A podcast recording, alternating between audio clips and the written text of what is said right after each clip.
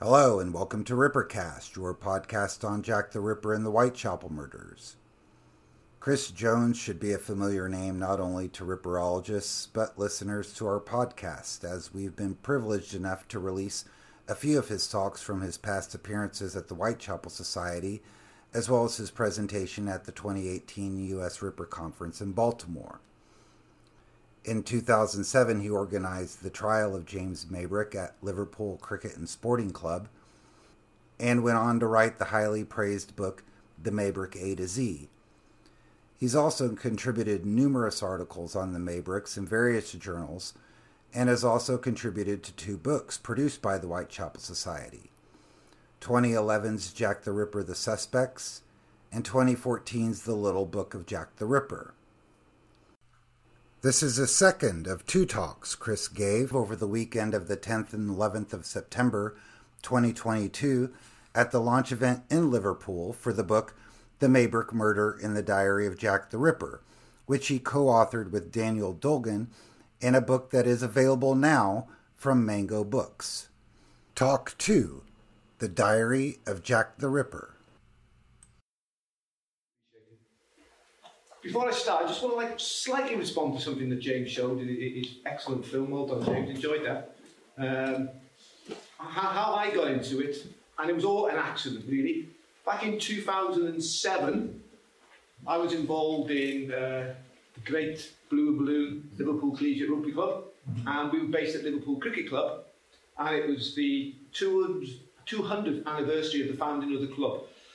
It was also the 700th anniversary of the founding of Liverpool as a township, and it was also the, the advent of the European, Liverpool being a European capital of culture. So we said, we'll organise a little event. Knew from the archives that James Maybrick was a member, so we'll have a little Friday night, little quiz, bit of a laugh, few beers, and that's it. And we got hold of Shirley. In fact, I think it was Michael. I think you got hold of Shirley Harrison's number, didn't you? If I remember. I think he did, yeah. And so we, we got hold of Shirley Harrison, then we got hold of Keith Skinner, then we got hold of Paul Begg, and then all of a sudden, I just suddenly got swept along and it turned into a weekend event. The wonderful Jeremy Beadle turned up. What a lovely guy he was. Fantastic supporter of the event. And I suddenly got catapulted into this world of ripperology and maybrickology. And I didn't have an agenda, didn't have any strong views either way. I'm sceptical about diary suddenly appeared in 1992 as a historian, which I was, it's got to have a clear provenance. Michael Barrett rang me up several times. Uh, occasionally he was very kind and warm, and sometimes he was just ranting. Somehow I was making a lot of money, which clearly wasn't. Uh, and then I, I, met all these people. I spent uh, an afternoon in Mike Barrett's company in his house in Birkdale, is where he lived then. It's a little bit worrying when he shut all the curtains, didn't lock the door, whatever. What. But he, he was very engaging. He was very honest. I thought he was very honest. And people will tell you that Mike Barrett was stupid, and he comes across very bad in some of these films you see him in. He was a very clever guy. Not in sometimes in a written sense, but he had a vivid imagination. Vivid imagination. Loads of ideas he was throwing out at me. And, and David told us a story on the phone about he did this superb car trick with you once. And he was driving along, yeah. yeah he, was, he was driving along, he suddenly peed some cars out of his top pocket as he's driving along. He was not. You see these films, and you get a false impression of the man. Yes, he was. He drunk too much at the end. Yes, he was. He had a horrible to his, to his wife. But don't be misled into thinking he was a buffoon because he wasn't. And his wife or his ex-wife, I should say, now called Anne Graham. I spent another wonderful afternoon with her recently in Bow Street. Three, four hours we were there together. Very, very intelligent woman. She's written a wonderful book on, on the Maybrick case. She wrote that book over 20 years ago, whatever, I can't remember the exact date, but a long time ago anyway. But she was able, just from her memory, to go through some of the intricacies of the Maybrick case. These, I'm not saying they forged the diary, but I disagree fundamentally with some of the things that were said on that show about those two people. They, they, they get badly portrayed. Um, partly their own fault, and obviously Mike Barrett did have a severe drinking problem. Um, more than severe. He was a, he was a proper, full-blown alcoholic. Um, so I got plunged into all this while I was open-minded. And I was open-minded until about a year ago. I still believed, I had doubts about the diary. Going to something appear in 1992. And then I watch a couple of months later. That's suspicious, isn't it? Um, and then we, I found a bit more about it. So with for Dan in America and also with Roger there, Roger Wilkes, who, who's a, a very knowledgeable guy in this case, has got loads of books and resources about it. We looked at different hypotheses. We didn't just look at it's a modern forgery. We looked, could it possibly be old? Could it be genuine? We also looked, could it be somehow produced somewhere in between the 1920s? So we didn't go into this with a fixed mind, we went in with an open mind. I'd be lying to say that if I wasn't sort of inching towards the side of forgery, but we, we were open minded. We decided this is the diary here. This is a picture I took of it. It's 11 inches by 8 inches. It's called a diary, it's not a diary. It's a confessional document. There's only one date in it, which, by the way, is clever. Why would you not put dates in? Come back to that a little bit later on. The only date in it is this at the very end. Yours truly, Jack the Ripper. I give my name to all knows, all history know as the gentleman born. And if you read the diary, the whole rationale behind his killing spree is that he finds out that his wife is having an affair, although the dates don't match, by the way, but we'll put that to one side for a second. So instead of killing his wife or her lover, really, he goes down to London and savagely mutilates prostitutes. The, the, the, killing of Mary Kelly, the last victim, is the most savage, brutal killing of all. Ripped into pieces, put parts of her body all around the room. This is a real crazed man. Could it possibly be James Maybrick? Unfortunately, I haven't got enough time to deal with the watch, but I do agree with what the other people said. The, the watch, in many ways, is more of a, an issue difficult to explain than the, than the diary. Um, it's, it's, something that we are going to, going to pursue. This is not close to us. We're going to come back and revisit it. I'm not going to say too much about today, but once again, I met Albert Johnson, there's Albert Johnson with the actual watch. And I do agree, I think it was Martin Fido said, he was a nice, genuine man. But that doesn't mean to say he wasn't involved in the forgery, of course. But he was a nice man, and I got to know him and some of his family. He went to his funeral because Albert Johnson's dead now, as is Mike Barrett. So we decided, I'm just a little bit of background so you can see where I'm coming from with all this. So we decided that we had to make you know, there's lots of books about it.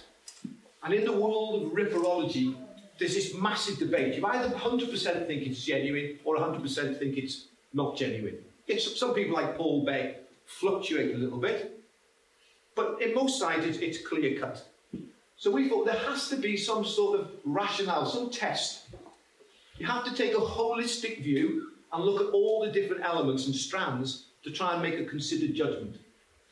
So we said for the diary to be considered genuine, it must pass 10 tests. It must, must, underlined, must have an acceptable provenance. We must know where it came from. The year 1992, March 1992, is not an acceptable provenance. It has to track back to 1888. The diary must be a genuinely Victorian document. It must be in something that's clearly Victorian in origin. The ink must, see all the must, these are all must, must be Victorian in origin. Too far then, sorry. The handwriting must match James's handwriting. I'll deal with the handwriting issue a little bit later on. But it has to be in his hand if he wrote it. In the diary, the diarist alludes to a written that he wrote, or she wrote, I'll stick with he because it's a bit easier say, that he wrote the Dear Boss letter. The Dear Boss letter is the most infamous, the most famous of all the letters received at that time. Sent to the Central News Agency. It's where the phrase Jack the Ripper first appears. That's right, isn't it, Adam? Yeah, it first appears. So it, the, the police kept quiet for a little bit and then they decided, no, no, no, it might be genuine. So they released it to the press and they unleashed a tsunami of letters in response. Totally counterproductive. In the, the diarist says, I will send Central another one. He is saying he wrote that letter. Paul Feldman, who believed in the diary, said, if the diarist didn't write the Dear Boss letter, he was not Jack the Ripper. There must be no mistakes, no er-, errors. Things that you can show are clearly wrong. If he's James Maybrick, he must know about the Maybrick life. He must know about the family, the kids, the way they lived, his work. He must have that information. Information that's not available in any of the books. New information, extra information. If he was Jack the Ripper, he must have a knowledge of the Ripper killings, a detailed knowledge of the Ripper killings. Um, Bruce Robinson said, "Oh, he, he, he, did all this. He was, he was amazed at the wonder of the writing about the killings." Hmm. I'm amazed that Bruce Robinson said that. The killing of the first killing in London, Polly Nichols, is covered in three lines, three sentences. That's not hugely revealing. That's not hugely exciting. He must match the eyewitness descriptions, and there are some. Philip Sugden, who wrote, wrote one of the classic books, identified six people who had a very clear view of the person they believed was Jack the Ripper. Does James, James, if James is the killer, he must match them. And does he have the mindset? This man who ripped these women to pieces. These are all ten things that he must do. if he fails one of them, doubtful. Fails two or three, very doubtful. Fails all ten, forget. Let's go through them then. Provenance. I haven't got, really got time to do all this, but you've seen some of it in the film. Suddenly appears. Mike Barrett rings London, tells Shirley Harrison and her agent she's got the diary. When he's asked, he said, Oh, it was given to me by Tony Devereux. Tony Devereux's dead. 1994, but Barrett says he, he makes a story to the reporter how he forged the diary. Then his wife comes up with a completely different story. Oh, it wasn't from Mike Barrett. I gave it to Tony Devereux to give to Mike so we could have something to do. And then she comes up with yet another version of the story later on that it was given to her by her grandfather, who was the illegitimate son of Florence, who was left with a, a blacksmith in Hartlepool. These are all, this is not provenance, this is gibberish. There's nothing there which even hints vaguely at being proven, acceptable. When I met him, from he, he, rambled for ages, but and then, as I say, in between these things, he suddenly had these sparks of wonderful ideas. Could he, have written a diary? He couldn't have penned it. Could he have come up with the ideas? Could have. Not saying he did, but he was capable of it. Paul Begg, you saw that interview, said famously, when faced with the possibility there's a forged document, the most important thing is provenance. Provenance. In fact, poor provenance is alone sufficient to brand the diary of forgery. To try and get round this, they come up with one of the, the, the, the, stories you hear about the most. The hypothesis is uh, it was found under the floorboards in Battlecrease. Um, some of us, we, we went through some of this yesterday. The idea that the diary was placed under the floorboards by James Maybrick and discovered on the 9th of March by electricians who were fitting new heaters. What is significant about this, and what does give it some legs, is that on the 9th of March, electricians were doing work in Battlecrease. That is a fact. And on the 9th of March, Barrett does ring London. So the hypothesis goes, taking up, taking up the floorboards, they find out the diary that Maybrick had left 100 years ago, take it to a pub in Kirkdale where, where one of the electricians did drink occasionally, Eddie Lyons, and there's Mike Barrett. Do you want to buy this? 20 quid, 25 quid? Okay, I'll do it. Guess what? Jack the Ripper rings London. Now, the date is, I, I won't deny the date as being significant, but it, it's, it's, it's, it's full of flaws. First of all, the date of the diary is the 3rd of May. On that day, James Maybrick was seriously ill. He'd gone to work in the morning late. He came back, he, had, he had a Turkish bath, he came back, he was sick and vomiting. His legs and his arms were twitching, strychnine use probably. Could barely stand up. He went to bed. People kept coming in and out of the room to check on him. His kids went up to see him. They then they had to call the doctor out to him because he was so bad and could barely move. But we're expected to believe that on this day, when the guy could barely move, somehow he zipped out of bed, picked up heavy wooden floorboards fitted with brass nails, brass, big thick brass nails, which once you get up, it takes a lot of force, crack. Put the diary down, put them all back together again, put in brand new nails without anybody hearing any noise or attracting any attention. I'm sorry, I find that very hard to buy. The electricians are consistently denied. Even Paul Feldman said the electricians would say anything if you gave them enough money. He was desperate to pursue this lead. He jumped on it. He gave up on it because he couldn't, he couldn't buy into it. Paul Dodd, the man who owns the house, had taken up the floorboards already. Now, this is the room that the Maybricks were in, James Maybrick's bedroom. There's James Maybrick in bed. None of the floorboards on the 9th of March were taken up in his room anyway. What happened was, there's the fuse box there. Three new, well, two new storage heaters were fitted, and one was moved from the position there. It was moved from that wall to that wall. They had to trace the, the electrical cables under the floorboards. The main floorboards they took up were in the hallway. The, the linen closet was long gone by now. That wall was gone now. Was you able to see it gone? Then they went through what was the dressing room, and they just went into a corner of the room. so, it's a hypothesis, but it's certainly not one that I buy into. The floorboards in that room had been picked up on three occasions prior to that. In the 1920s, the house was changed from gas to electric. The floorboards in that room came up. No diary was found. In 1977, Paul Dodd himself did some electric. Sorry, in 1946, his father bought the house in 1946. It'd been bomb damaged. Needed a huge amount of work. Floorboards came up. No diary was found. 1977, the floorboards came up again. No diary was found. So, discovered in March 1992? I don't think so. Okay, the paper. Is the paper Victorian?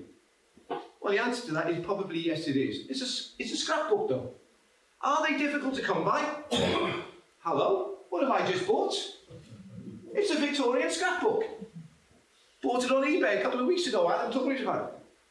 Very popular with Victorians. This one was actually printed in Liverpool.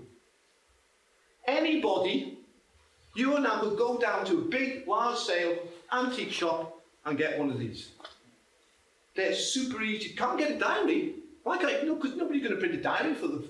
You can get a scrapbook. And why would you write in a scrapbook? They're not particularly good for writing in. Heavy, you know, it, it, but because that's what they're available. They're easy to access. They're easy to buy. Scrapbooks, and I oh, hang a minute, I've got another one. They just keep pouring out of me. This is another one, scrapbooks, because the Victorians, that's what they like to do.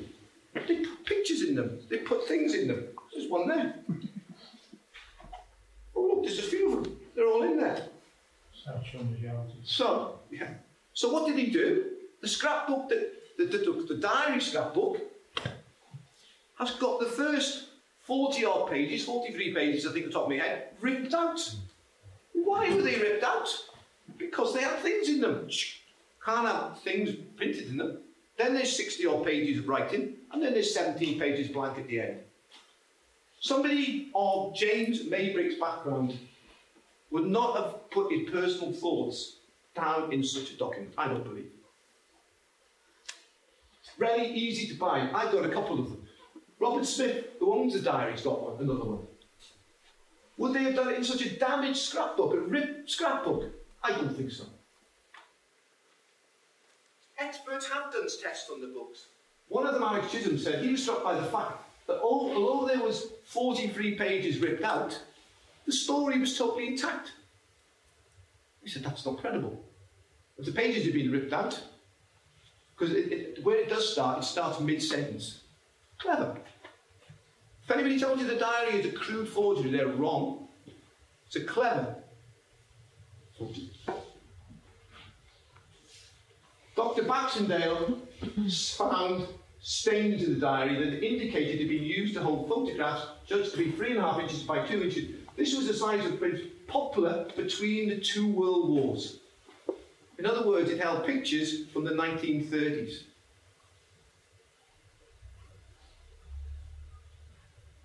Is it genuine?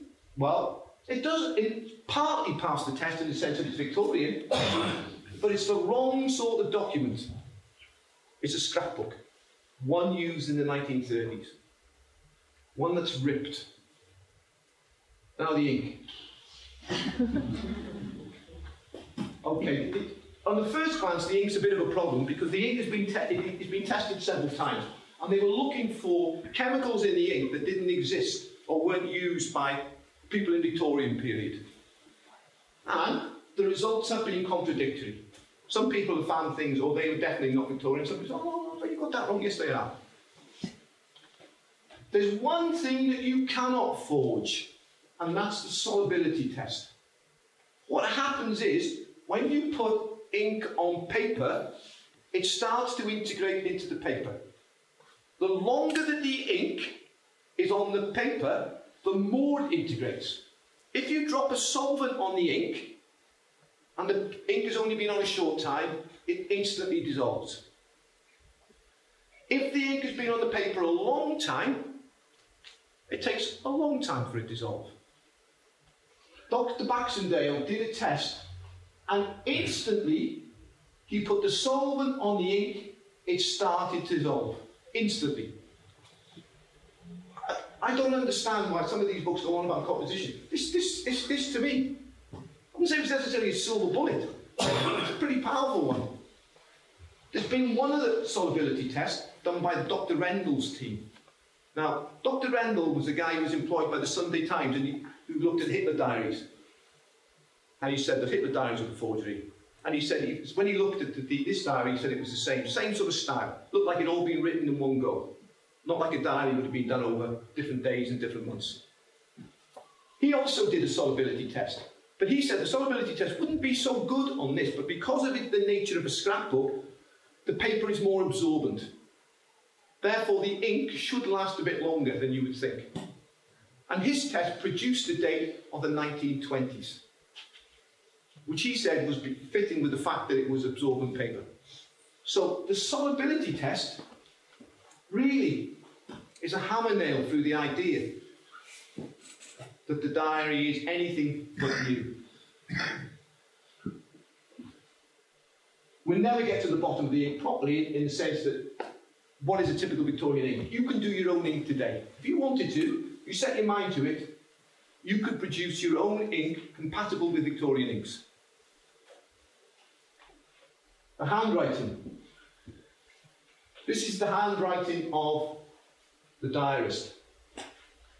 This is the handwriting from James's will. For a long time, the only bits of handwriting they had from James was his wedding certificate and his will. The people who were pro diary all said, oh, the will's a forgery, the will's a forgery. But since then, and by the way, it isn't, but since then, we've come across with a huge amount more. Right? We've got actual correspondence. This is some that I've got. I've got quite a few that come from um, archives in America. which matches up with that, that doesn't match with that. Every single, every single handwriting expert, bar none, said 100% conclusively James Maybrick did not write that. Those handwritings are incompatible. Now, some people try to say, well, well, hang on a minute, he could have disguised his handwriting. Oh, he could have done. And some people have done that, but you only disguise your handwriting if you want to disguise your name. He doesn't. He gives loads of clues who he is. Talks about his wife and his kids and his house, and his job. He's not disguising anything. Some people say, oh, he could be drug infused. Well, that, once again, all the experts have looked at that, and once again, they discount that. There is not a single handwriting expert anywhere at any time has said James Maybrick is the author of the diary. In fact, they all said 100% without fail he didn't do it. The Dear Boss letter, there's the famous Dear Boss letter, called Dear Boss because it's headed Dear Boss, and it finishes Jack the Ripper. This is important because the diarist claims to have written it.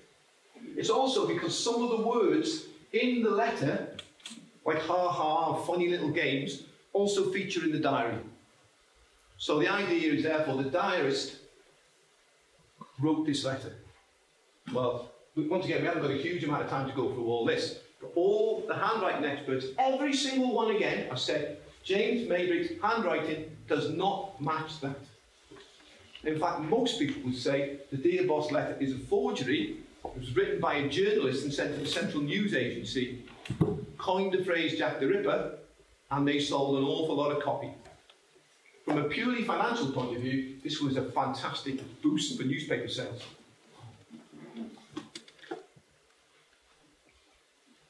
All the experts agree. All the experts agree. There isn't one that dissents.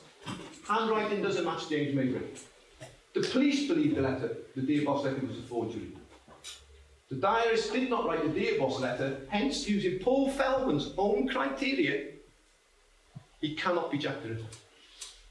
Are there any inaccuracies? There are loads. I don't know why they said in the film there were. There's loads of them. Um, even though the diarist, this is, the, this is what I'm saying, it's a clever piece of work. The diarist went out of his way to be as vague as possible. I killed somebody in Manchester. Doesn't say where, doesn't say when, doesn't say how, doesn't say why. It's just it's just a throwaway line. So why is it like that? Well, somebody's bound to die in Manchester sometime. You can't track it down. You can't catch them out. There are statements of the Manchester one there. There's a Mrs. Hammersmith. Nobody's ever found anybody who's credible to me, Mrs. Hammersmith. We'll talk about some of the other things as well. One of the, the most important things is that Diarist said he started to write the book in the post house. There is a post house. It's in Cumberland Street. It's the only post house that they found with that name. But oh, hang on a minute. In 1888, it was called the Muckmidden. And a completely different name. It wasn't called the post house at all. Does the diary show an intimate knowledge of Maybrick family life? The diarist refers to James's wife, turns to his children. There's only one thing in the diary, I think. There's only one thing. This is one of the reasons why I had an open mind for a while, where there is a positive thing to say for the diary.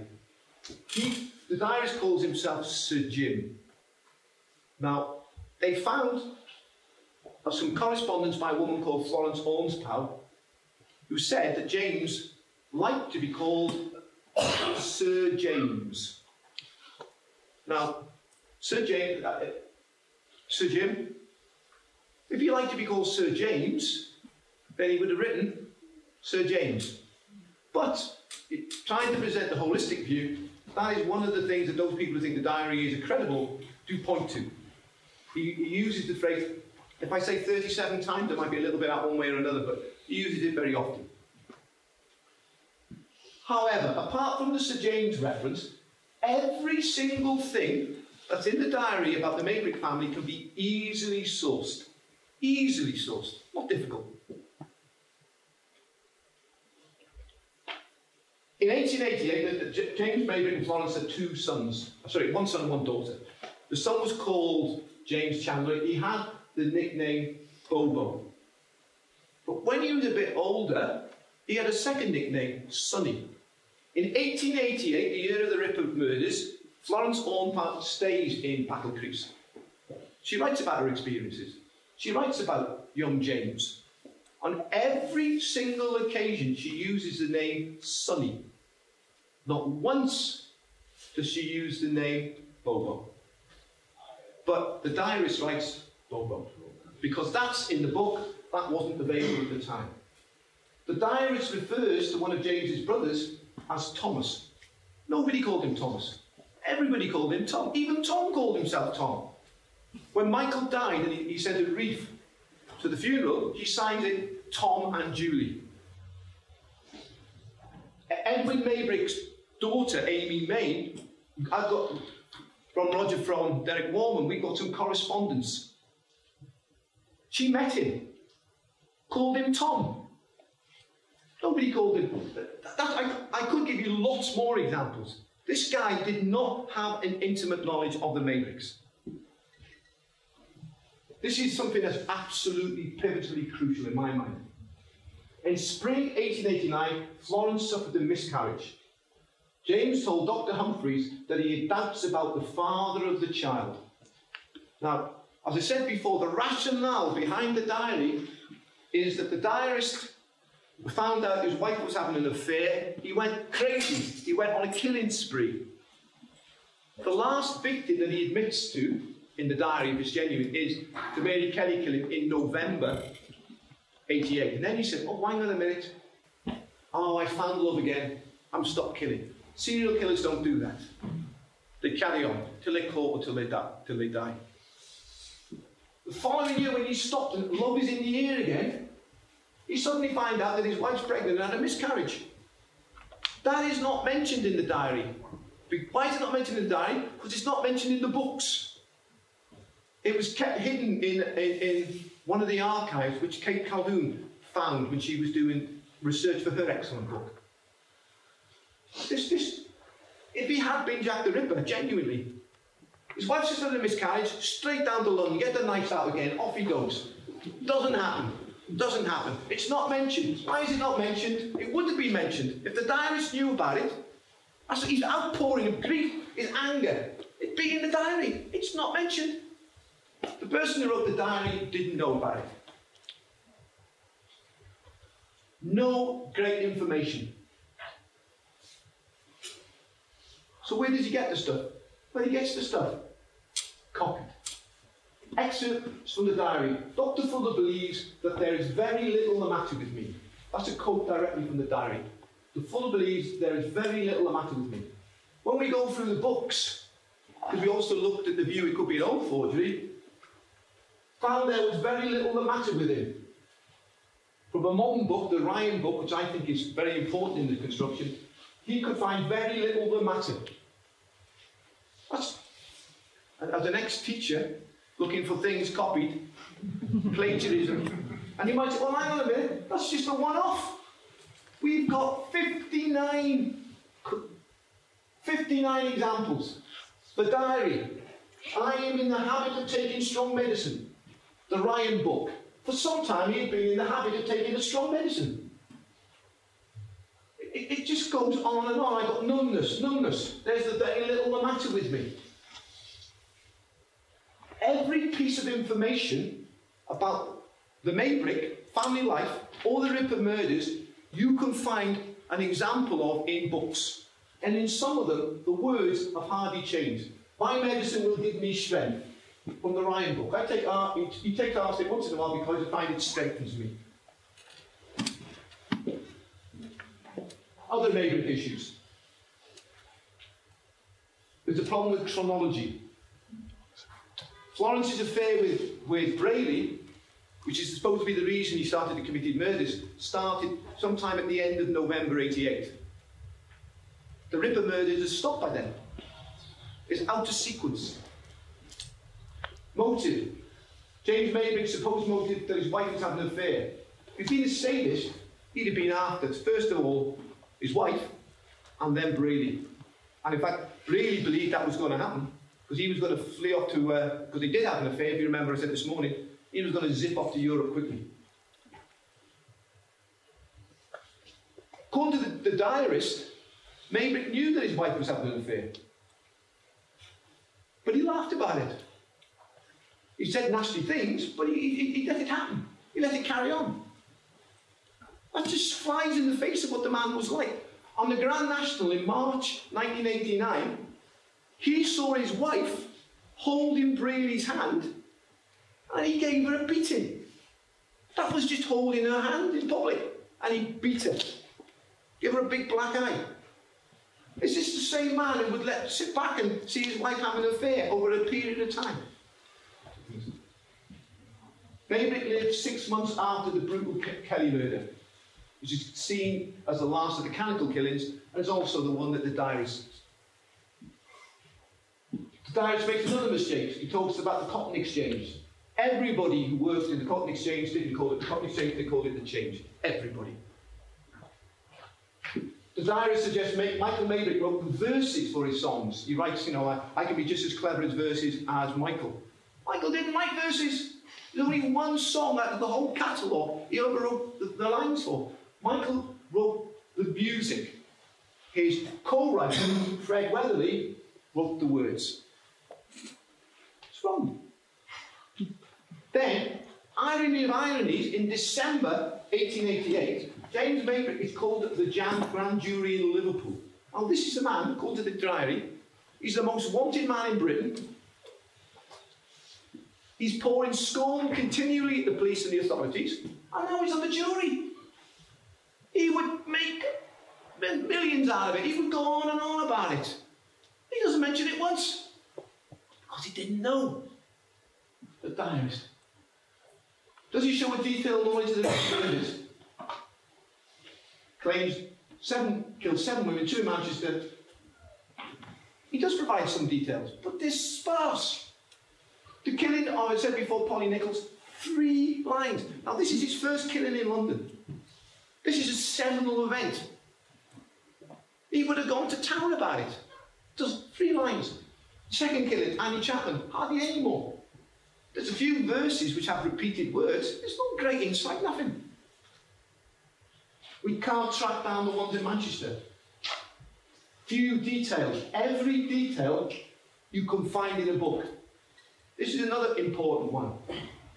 On the night of the double murder, the, the Ripper, if it's the same person, and not everybody thinks it's the same person, by the way, but the diarist claims he killed both women, kills Elizabeth Stride. The, the view is he was interrupted. So, because he's still angry, he then goes and kills another woman, Eddowes. But the murder weapon is different in both murders. That's what the, the, most of the, the, experts would say. This is, this is a little bit some of, some of my own terminology, but, but he doesn't explain that. If this is a guy who's the Ripper, why is he using two different names? Why doesn't he mention it? Because he doesn't know. He can't explain it. The Tim Matchbox, Tim Matchbox empty quote, we'll come back to that in a second. The diarist makes mistakes referring to the death of Mary Kelly. He's got basic facts wrong about where different body parts were found. This is the tin matchbox empty. This is how it appears in the diary. Tin matchbox empty, cigarette case, blah, blah, blah. In 1987, Martin Fido produced his book, which he mentioned before. It, it doesn't matter whether you're talking about version 1 or version 2, it makes no difference he produced a list of Catherine Eddowes um, possessions that had never, from the police, that had never before been published. Tin matchbox empty, one tin matchbox empty.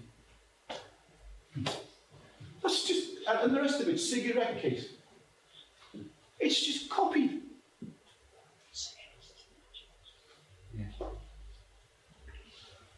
One of the, we'll talk a little bit about this guy. One of the, the top FBI profile man, John Douglas wrote, if the diary is expect, authentic, I would expect it to shed new light on the crimes, their methodology, which is missing here. I'd expect to see the whole pathological construct laid out, rather than a simple breastbeating excuse for why he did it. All of that is missing. It must be judged to faith. Does he match the eyewitness descriptions? This is a very famous composite picture that was in the Daily Telegraph and it was actually featured in the Liverpool Echo. Philip Sugden, who is, as I say, one of the most esteemed writers on, on the whole case, said that the Ripper from, from the sixth best, and he actually it as well, is a white male of average or below average height, in his 20s or 30s. James was 50, suffering from chronic ill health. This picture comes largely from information provided by Matthew Packer and Inspector Swanson, who Adam knows a lot about, said it was almost valueless. The witness descriptions do not match James Maybrick at all, full stop. What about the mind of a serial killer? Well, once again, this is things that some people who think that they're trying to put the other side as well. Did he look travelled to London? Yes, he did. Did he live in the Whitechapel area? Yes, he had. Uh, the murders took place at the weekend, so probably he worked during the week. He had used prostitutes, and there's no doubt about it, at the time of the Ripper killings, his health wasn't perfect. As I said this morning, he'd gone to his doctors 20 times. The trouble with Dr. Forshaw said, on the balance, on the writing, we could judge it to be authentic, but he works on the basis that the diary was written by the killer, which is a, a real weakness in his whole ideas. This is what Douglas said. If we look at his killings, using all his experience and his expertise from the FBI and all the rest, he came up with offender traits. He would be a white aged 20s to 30s. James, no. From a family with a dominating mother who probably drank heavily. Weak, passive father, definitely not the case. A lot of these, when we look at people with this, this sort of ilk, they often track back to the, you know, the, a damaged childhood, uh, which sadly has shaped much of their adult life. Failed to receive constant care as a child, becomes asocial, sets fires, mistreats small animals. No. Loved animals. Loved them. He worked alone, had time off at the weekends. He didn't work alone. One of the things about being a successful cotton merchant is you couldn't work alone. You had to buy and sell continually. You had to network continually. Your business will only survive on the basis of you being recognised as trustworthy and reliable and honest. Not adept at meeting people. Most of his relationship would have been prostitutes. Well, James did meet prostitutes, especially in his earlier life. But he was happily married for much of it, not all the time. Doesn't match. Probably not married. He was married. Quiet, shy loner. No, no, no, no, no, no, no. James Maybrick did not match the mindset of a psychopathic serial killer. So let's go back to the 10 part key test. Remember, I'm saying, and this is we, we, we, try, we did we come from an, a completely open minded on this. Has the diary got an acceptable provenance? Has the diary got, is it genuine Victoria? Is it acceptable provenance? The answer is no. Absolutely, 100%, 300% no. Is it a Victorian document? Well, it's a Victorian document, but it's a scrapbook. Which had photographs from the 1930s in it. Is the Victorian, is it ink? No, the solubility test showed it was only on recently. Does the handwriting match? No, it doesn't. Did James write the Dear Boss letter? No, he didn't. Are there any inaccuracies? There are inaccuracies. There's mistakes. It's, it's littered with them. Does he have an intimate knowledge of the Maybrick family? No, he doesn't. Does he have an intimate knowledge of the Ripper killings? No. Does he match the eyewitness descriptions? No. Does he match the profile of a serial killer? No. So I'm saying to you is that when I'm looking at this objectively, holistically, and we came from it, I said, I'm honestly, I'm going through this. No, no, no, no, no, no, no, no. Is James Maybrick Jack the Ripper? No.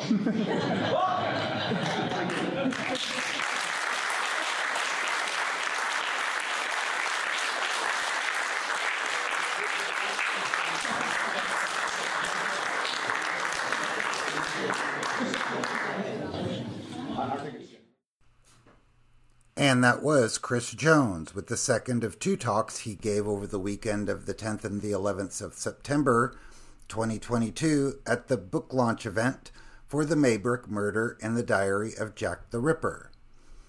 I'd like to thank Chris Jones and James Johnston for making the release of that presentation possible. We are a podcast sponsored and hosted by Casebook.org, the world's largest online repository of information about Jack the Ripper and the Whitechapel murders. Our podcast section contains hundreds of conference presentations, author interviews, roundtable discussions, limited run serials, and book reviews, and I encourage you to subscribe to our show and check them out. If you have any questions or comments about this or any of our podcast releases, feel free to find us on the Casebook message boards or on Twitter and Facebook. Just search for Rippercast. Thank you all for listening, and we'll see you next time.